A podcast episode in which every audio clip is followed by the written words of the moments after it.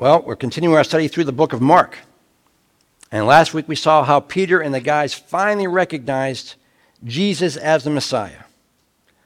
But they didn't quite get what that meant. In their conversation, we ended with this in Mark 8:29. But what about you? He asked. Who do you say that I am? Peter said, You are the Christ. And Jesus warned them not to tell anyone about it. Remember, Jesus had said this numerous times don't tell people what I'm doing, don't tell them about the miracles, and don't tell them that I'm the Messiah. Now, why would he say that? And last week we kind of said it because they didn't really have a good understanding of what that term meant, Messiah. So, right after that, and Jesus knew that, and so right after that, he picks up with a difficult conversation. And from the viewpoint of the disciples, it's kind of a hard right. Mark 8:31 it says he, th- he then began to teach that the son of man must suffer many things and be rejected by the elders, chief priests and teachers of the law, and then he must be killed and after 3 days rise again. He spoke plainly about this and Peter took him aside and began to rebuke him. But when Jesus turned and looked at the disciples, he rebuked Peter. Get behind me, Satan, he said. You do not have in mind the things of God, but the things of men. Then he called the crowd to him along with the disciples and said, If anyone would come after me, he must deny himself, take up his cross, and follow me. For whoever wants to save his life will lose it, but whoever loses his life for me and the gospel will save it. What good is it for a man to gain the whole world, yet forfeit his soul? Or what can a man give in exchange for his soul? If anyone is ashamed of me and my words in this adulterous and sinful generation, then the Son of Man will be ashamed of him when it comes in his Father's glory with the holy angels. Well, let's pray. Father, thank you for your word. And I pray that your Holy Spirit quickens us to not only rightfully divide your word of truth, but to allow the word of truth to sink into our spirit and, and change who we are from the inside out. In Jesus' name, amen. So, think about how these guys are feeling when Jesus or when Peter says, You're the Messiah. Guys are probably high fiving each other. Yay, we got it right. He's the Messiah. And then all of a sudden, Jesus drops this bomb on them. Now, I'm thinking this is probably a mood killer for these guys. They're all excited. Hey, we got it right. He's the Messiah. We got it. You know, we nailed it. And Jesus tells them this story. I once heard a preacher say that God gives some people the ministry of pin sticking to stick the pin in and pop the balloon of someone's ego. Now, Jesus totally popped their egos at this point. Not because he's a mood killer, but because he needs them to understand what this revelation about the Messiah really means. Now, I'm going to reference a movie here that some of you may have seen. Princess Bride. Anybody seen that movie? Princess Bride. There's a lot of good quotes from that movie. But the one that kept coming to me from this movie is this quote, inconceivable. You keep using that word. I do not think you know what it means. And I think that's exactly what Jesus was saying to the disciples. You're using this term Messiah, but I don't think you understand what that term means. We said last week that their view of the Messiah was one that would conquer Rome and free Israel. Now, Jesus is about to tell them, you got it wrong. This is what it really means. So we're going to pick it up with the first verse at verse 31. Right after this great revelation, Jesus is the Messiah. Jesus says this He began to teach them that the Son of Man must suffer many things and be rejected by the elders, chief priests, and teachers of the law. And then he must be killed and after three days rise again. Now, I never noticed this before, but if you're reading that, Notice how Jesus changes the words. He doesn't use the word Messiah anymore. He uses the term Son of Man. And Son of Man is his favorite term for himself. Nowhere else in the Gospels does anyone refer to Jesus as the Son of Man. Only Jesus refers to himself that way. And he uses that term because of the inflammatory nature of the term Messiah. When you think Messiah, these guys instantly thought revolution, overthrow Rome. It means the same thing. Son of Man means the same thing, but it takes away the context of, hey, we're going to overthrow this government. And Jesus predicted his rejection by three groups. The three groups were the elders, and these were the lay members of the Sanhedrin. Now, the Sanhedrin was the, the ruling body. These were the guys that were just lay people. That would be like you all. The chief priests include Caiaphas, who was high priest at the time, and Annas, the high priest emeritus. I guess they did that back then too, you know. If you get too old and you can't do your job anymore, they make you an emeritus. So I think that's what happened to him. And it also included members of the high priestly families. So this is like the upper echelon of that. And the last group was the teachers of the law, and these were the professional scribes. And all three of these groups made up the entire Sanhedrin, which was the Jewish high court. And he also told them that in the end, he's going to win because he's going to be raised from the dead. Now, this is also why people, Jesus didn't want people going around telling everybody about the miracles and him possibly being the Messiah because the term just sparked the idea of revolution. He didn't want them to know prematurely that following him is going to involve suffering. Now, how many have ever heard an altar call where you get saved, you come to Christ, and your life is going to be perfect from now until the time you go to be with Jesus? And you're going to be like on cloud nine for the next 50 years. If you ever heard that, it's a lie. Because Jesus tells us salvation is free, but there's a cost to following Jesus. Who's going to want to follow someone who said at the beginning that he's going to die at the hands of his enemies? I'm thinking these guys are following Jesus because they think he's going to over, overrun the government. If he tells them right at the beginning, hey, the minute I'm calling you, let's let you know I'm going to die. Three years, I'm going to die. I'm going to suffer, and then you guys are going to have hardships too. I'm thinking a lot of them would kind of back out and say, no, no thanks. But now that they've kind of figured out who, he's, who he was, they've been following him for a while now, he needed to explain to them what following him really meant. And verse 32 says, He spoke plainly about this, and Peter took him aside and began to rebuke him. Now, up to this point, Jesus was kind of veiling what he meant. He didn't really go into his mission, didn't tell them what was going to happen. He kind of, you know, kept it on the back burner. And now he was laying it out in the open so that they could really understand. And I like the word, it says he spoke plainly about this. There's a lot of stuff in the Bible that's, you know, like Revelation, that kind of stuff, and Daniel is kind of hard. But most of the Bible, if you read it, is plain to understand if you want to understand what it means. Now, I thought about the veiling part of it. You ever try to give hints and clues to someone and they don't really get what you mean? And you have to kind of spell it out in plain English for them. I'm trying I was trying to think of an example, and I'm thinking, okay, a surprise birthday party. You tell someone in your family, hey, we have to go to mom's house today. Why? Well, she asked us to come over. Okay, and it's your birthday, right? Why? I don't know. She just asked us to come over. There's no use. We can go tomorrow. No, we need to go right now. How come? What's the hurry? Why do we have to go right now? And then you got to basically say, oh, because it's a party for you. Since you're not getting the clues, you got to go with me to the party. You have to understand they're not taking the clues in. And up to this point, Jesus had done a lot of things for them that, that should have got, given them the clue of who he was and what his mission was, but they didn't get it yet. So now Jesus has to kind of spell it out in plain, well, in plain Greek for them right now. So Peter, full of himself from his previous revelation, thinks it's a good idea to rebuke Jesus. Now, anybody here think it's a good idea to rebuke Jesus? Basically, the word means take him aside. Jesus, come here. We need to talk. Are you nuts? That's kind of what's going through Peter's mind. And the word he uses here, rebukes, is the same word that Jesus uses to silence demons. So he's pretty intense about it. Matt, or Mark 125 says, and Jesus rebuked him, saying, Be quiet, come out of him. So Peter gets kind of cocky because he had a great revelation there. And the guys all kind of let Peter do what Peter's going to do.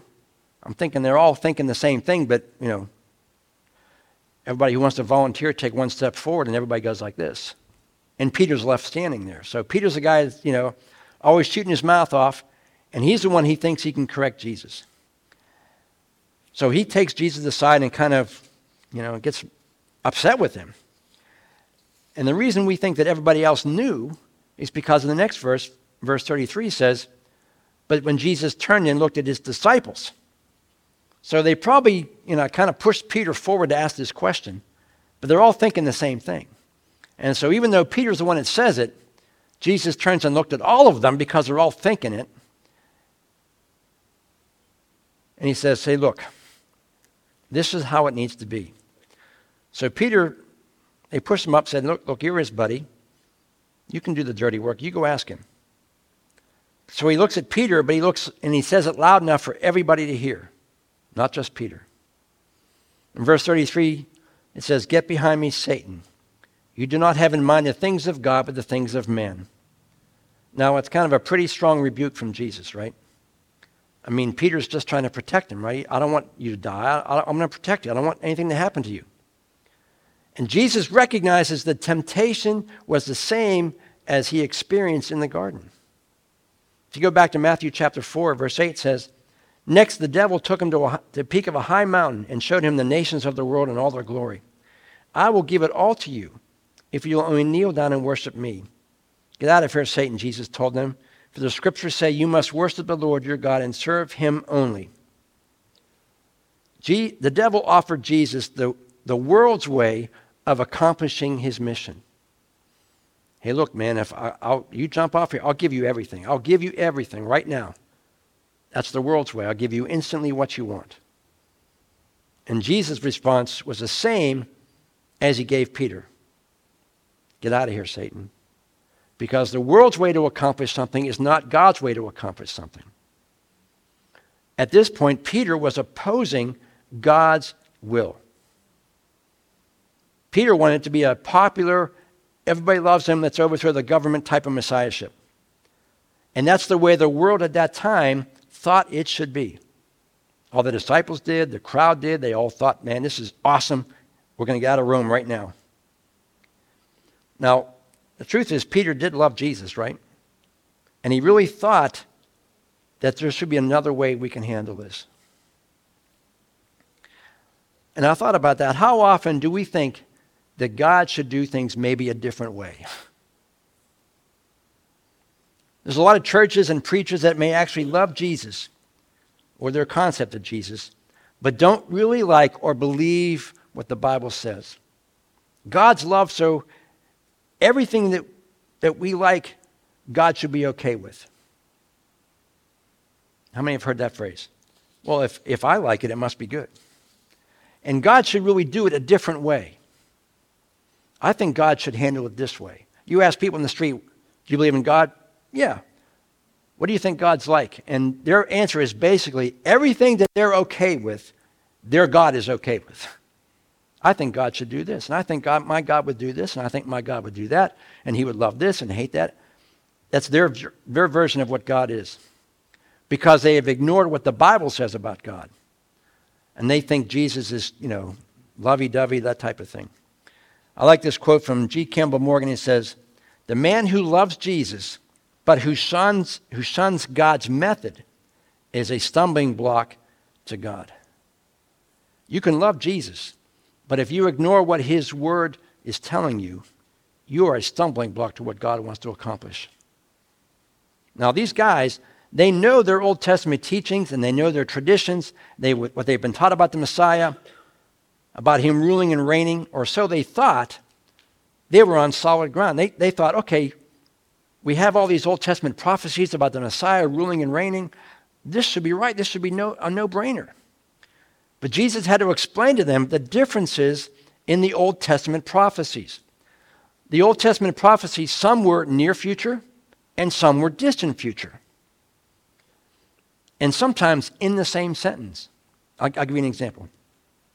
If I tell you I'm going on vacation in the fall, that could mean I'm going on vacation next month. It could mean I'm going on vacation in the year 2030 in the fall. It could mean both.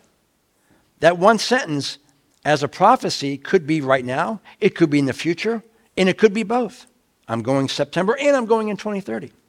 The Old Testament prophecies about the Messiahship were just that, a lot of them. What was going to happen instantly when Jesus walked the earth, and what was going to happen at the end when Jesus came back. And that's what they're looking at. They're looking at that prophecy as this should be now. And Jesus says, no, that's in the future. That's when I come back again. Right now, I'm the suffering servant. Later, I'm going to be the one who reigns. And so he's explaining that to them.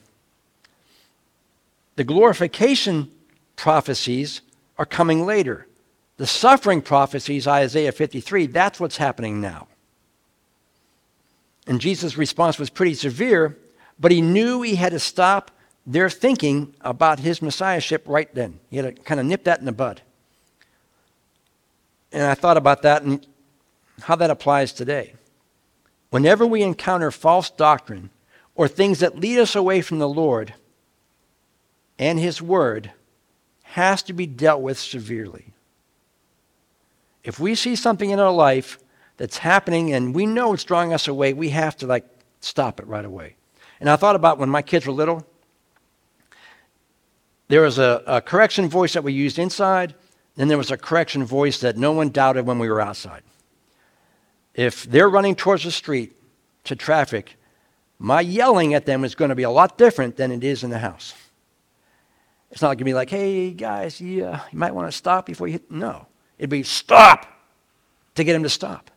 And Jesus knew he had to deal with it right there, right then, in a manner that was no doubt. And a lot of times when we see false doctrine and things drawing us away from the Lord, we have to come at the same approach. Understand what it is and stop it instantly. Don't let it linger on. Don't let it. If you have a cancer tumor, what do they do? Do they let it go or do they cut it out? If they can, they cut it out. All of it. Instantly, as fast as they can. Because if they don't, it's going to get worse. And Jesus knew that if they kept this idea of the Messiahship going, it would be worse for them. And if we don't correct things in our life that are against what God wants instantly, it's going to get worse. We talked about searing your conscience in, uh, in our class today. Doing things the first time you're, you're really nervous and you know you shouldn't do them, and you do it and you get away with it. And the second time you do it, oh, maybe not so bad. And you get away with it again. And then you do it a third time and you get away with it again. And all of a sudden, you're not bothered by it at all. That's searing your conscience. You get away with one sin without any negative consequences. Well, maybe I can sin again and get away with it with no consequences. And all of a sudden, you no longer have the conviction of the Holy Spirit saying, hey, stop doing that. And God says, if we don't stop it now, it's going to get worse. And so we had to stop that with them. Verse 24 says, Then he the, uh, called the crowd to him along with his disciples and said, Now, he's talking to his 12, but all the other people were there hearing it, and they all needed to hear the same thing. So he called them all together, and they were listening to Jesus, and he needed to get them together to hear these next words. Now, you're already here, so you need to hear them too, basically. You guys are here, you're listening to me correct the disciples. Come on around, because you all need to hear this.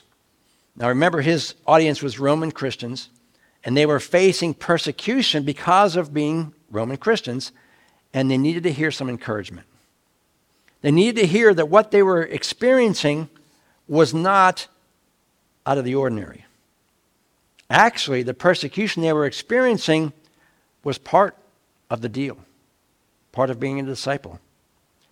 One commentary says it this way Jesus had called his own disciples to the realization that suffering was not only his destiny, but theirs.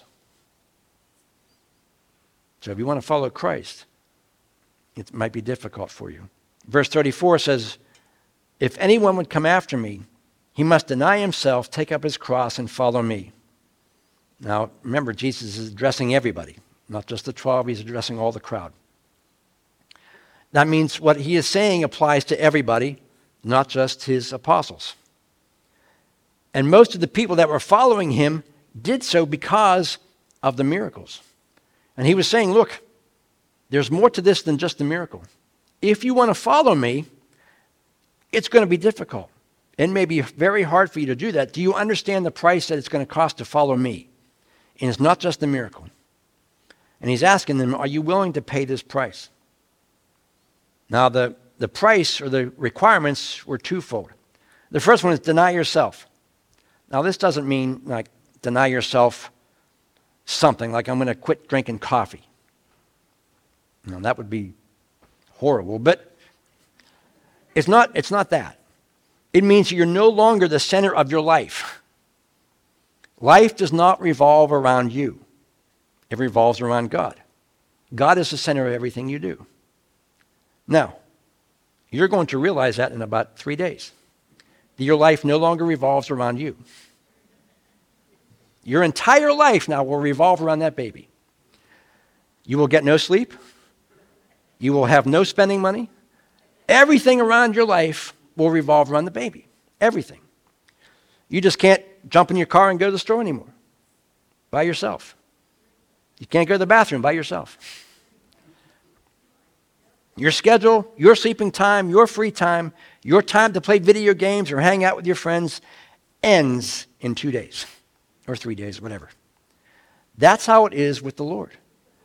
Everything, our schedule, our free time, our sleeping time, all comes in secondary to what God wants us to do. Because God now dictates your life.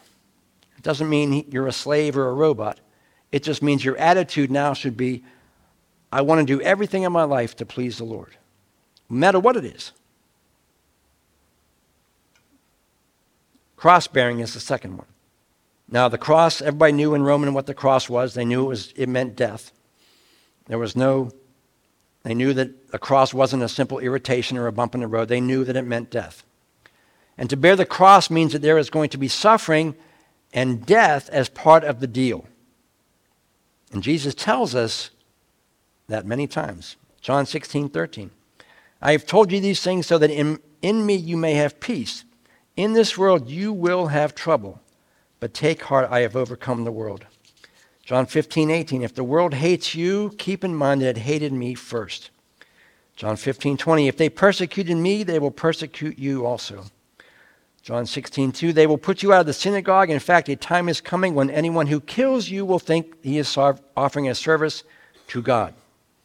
Mark 8:35 Whoever wants to save his life will lose it, but whoever loses his life for me and the gospel will save it. So if you were told that following Christ is going to be a piece of cake, and maybe your life has been blessed up to this point. I mean, mine has. I can't I can't complain. But if things happen to us, we should not not expect it. If persecution comes, are you ready for it? Now, I like to think that I am. And I think you only know that at that moment. I read a, an article or an account of someone who was actually being burned at the stake for his faith. And he, wanted, he was really nervous about how he's going to endure that without recanting. And so he tried to burn himself with a candle or something to see if he would feel the pain. And he did. He felt the pain instantly. He said, but then another eyewitness saw him as he was on fire, worshiping the Lord, because it was at that moment that God gave him the peace and God gave him the ability, not before. And if we think we're going to handle persecution, we don't really know until it actually comes our way. And it's at that moment that God gives you the grace to go through it. It doesn't mean it's not going to hurt or it's not going to be hard, but God gives you the ability to go through it. And we can't deny Jesus to avoid persecution. Another way of saying that. But it also notices what we might lose, for what we might lose our life. For Jesus and the gospel. Not for being crazy, not for taking unnecessary risks, but for being bold and sharing the gospel. We were in our class, we were talking about this I forget the name of the bridge. It's a River Gorge Bridge in West Virginia, if you know it. It's on 79. It's like one of the highest bridges. We used to go down that way to Florida. And once or, once or twice a year, they close the bridge and they bungee jump off this bridge. I'm thinking, no thanks. But if you are jumping off the bridge and you think you're honoring God and you die, that's not one of the reasons Jesus gives. If you suffer persecution, it's because you don't recant Jesus and you're boldly proclaiming the gospel. Fox's Book of Martyrs tells us how many preachers and Christians died and how they died that would not recant their faith. William Tyndale, the guy who started the translations of the Bible, he was another one burned at the stake because he wanted to give the Bible to the masses. Burned at the stake for that. Mark goes on and says in verse 36 What good is it for a man to gain the whole world, yet forfeit his soul? Or what can a man give in exchange for his soul? Comparing this world and everything in it as compared to eternity. Let's say you live to be 100 years old and you get as wealthy as Jeff Bezos. If you don't have a guarantee of eternity in heaven, how much of that wealth and time would you trade to get to heaven? then it'd be too late. And I bet you'd say all of it. Take it all. I want to be in heaven. But at that point, you're not going to be able to because heaven isn't for sale. The point is, this life and its wealth is so short, Jesus said that no trade is ever worth it. This life compared to eternity. Nothing here is compared to eternity is worth it. 100 years of wealth compared to a gazillion years of paradise. James 4:14 says, "What is your life? You're a mist that appears for a little while and then vanishes." And the older you get, the more you understand that, right? Now, seniors, it's going fast, and it's poof. I read an article the other day, and I, I put this in my notes before I read the article. You all know who Steve Jobs is, right? Basically, he invented Apple, invented the iPhone, basically, and was a gazillionaire, right? Well, he's been gone for years. How much of that money would you think he would give to come back or not be in hell, if that's where he is? I read an article the other day that said his wife, she is worth $20 billion. $20 billion. You can't even fathom that kind of money. But at the end of her life, all that money is staying. Jesus says, Do you think, and now is it worth it? Because it's not. Mark 8:38 says, "If anyone is ashamed of me and my words in this adulterous and sinful generation, the Son of Man will be ashamed of him when he comes in his Father's glory with his holy angels." This world is adulterous and sinful, and most people don't follow Christ. Broad is the road that leads to destruction, the Bible says. And there are ones who are more concerned about people than about what God says or thinks. They are ashamed of what the Bible says about sin and salvation because they're afraid of what people may think of them for that. They're ashamed of the gospel that says we're all sinners and we can't save ourselves, that we're not good enough. They followed the crowd instead of following Jesus. And basically, what he's saying is when Jesus returns, regardless of how good a life you've lived, matter how much you did, how good you were, you loved your neighbor, if you were ashamed of Jesus, you never came to Christ, then Jesus says, I'm going to reject you at that point. Now, let me end with these sobering verses. 2 Thessalonians 1 5. But God will use this persecution to show his justice, for he will make you worthy of his kingdom for which you are suffering. And in his justice, he will punish those who persecute you. And God will provide rest for you who are being persecuted, and also for us when the Lord Jesus appears from heaven. He will come with his mighty angels in flaming fire, bringing judgment on those who do not know God and on those who refuse to obey the good news of our Lord Jesus.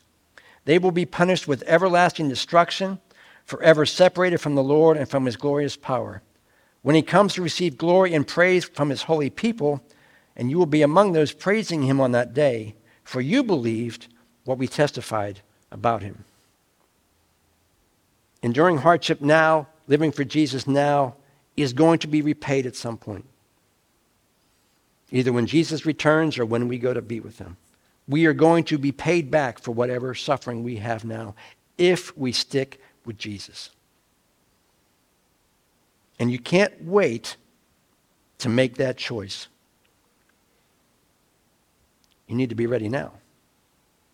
We heard the Lord this morning. Don't wait. No one's guaranteed tomorrow.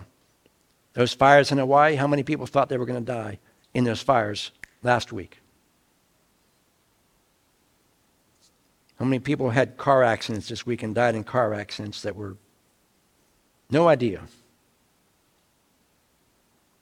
You need to be ready today. I'm going to ask you to stand as we close this morning.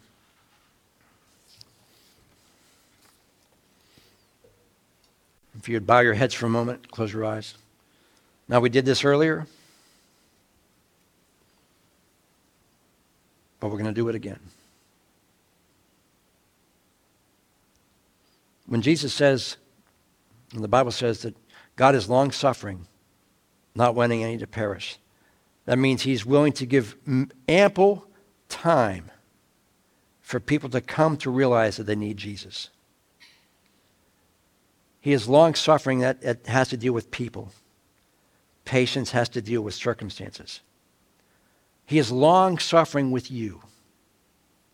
He knows at some point there's going to be a breaking point where you come to faith, or he knows there's never going to be that point.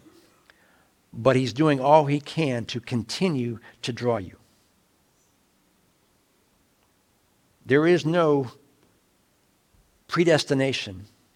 There is no election other than God chooses us. Everyone is available to be saved. Everyone. God wants everyone to be saved. But the Bible tells us most won't. I want everyone here to be a part of the ones who do.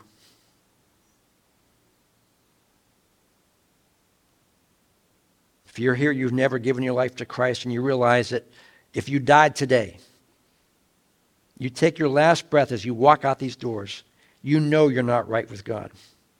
You may be doing all the right things, but you're not right with God. The Bible says the right things don't get you in, the right person gets you in. If you've never committed your life to Christ, you've never accepted God's free gift of salvation, you've never confessed that you're a sinner, that you can't make it on your own no matter how good you think you are or how bad you think you are, that you can't make it in without Jesus. And the Bible says today's the day you need to make that right. You need to be guaranteed 100% sure that if you die five minutes from now, you're going to be in heaven. Because if you don't live past that five minutes, you're not going to be in heaven. You're going to be in a place of eternal torment that never ends. If that's you and you want to make it right with God, I want you to raise your hand.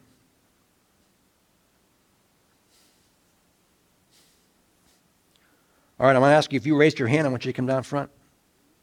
We're going to pray for you. This is the most important decision of your life.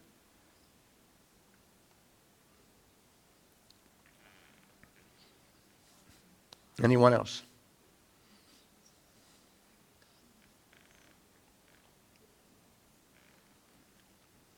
All right, I'm going to ask my wife to come up. I'm going to lead these folks to Jesus. I know Jalen wants to grow closer.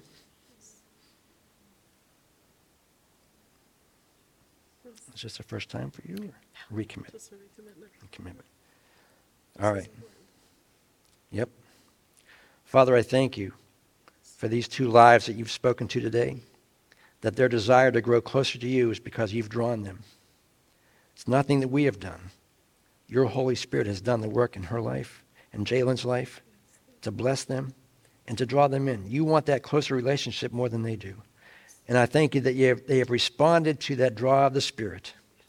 And I pray that from beginning this day forward, that God, your anointing would be upon them, that they would really experience the power of God every day, and their love for you would grow, and the relationship that you have with them would grow. And they'd become more and more like you, and they would seek you more and more, and allow them to understand how much you love them and care for them.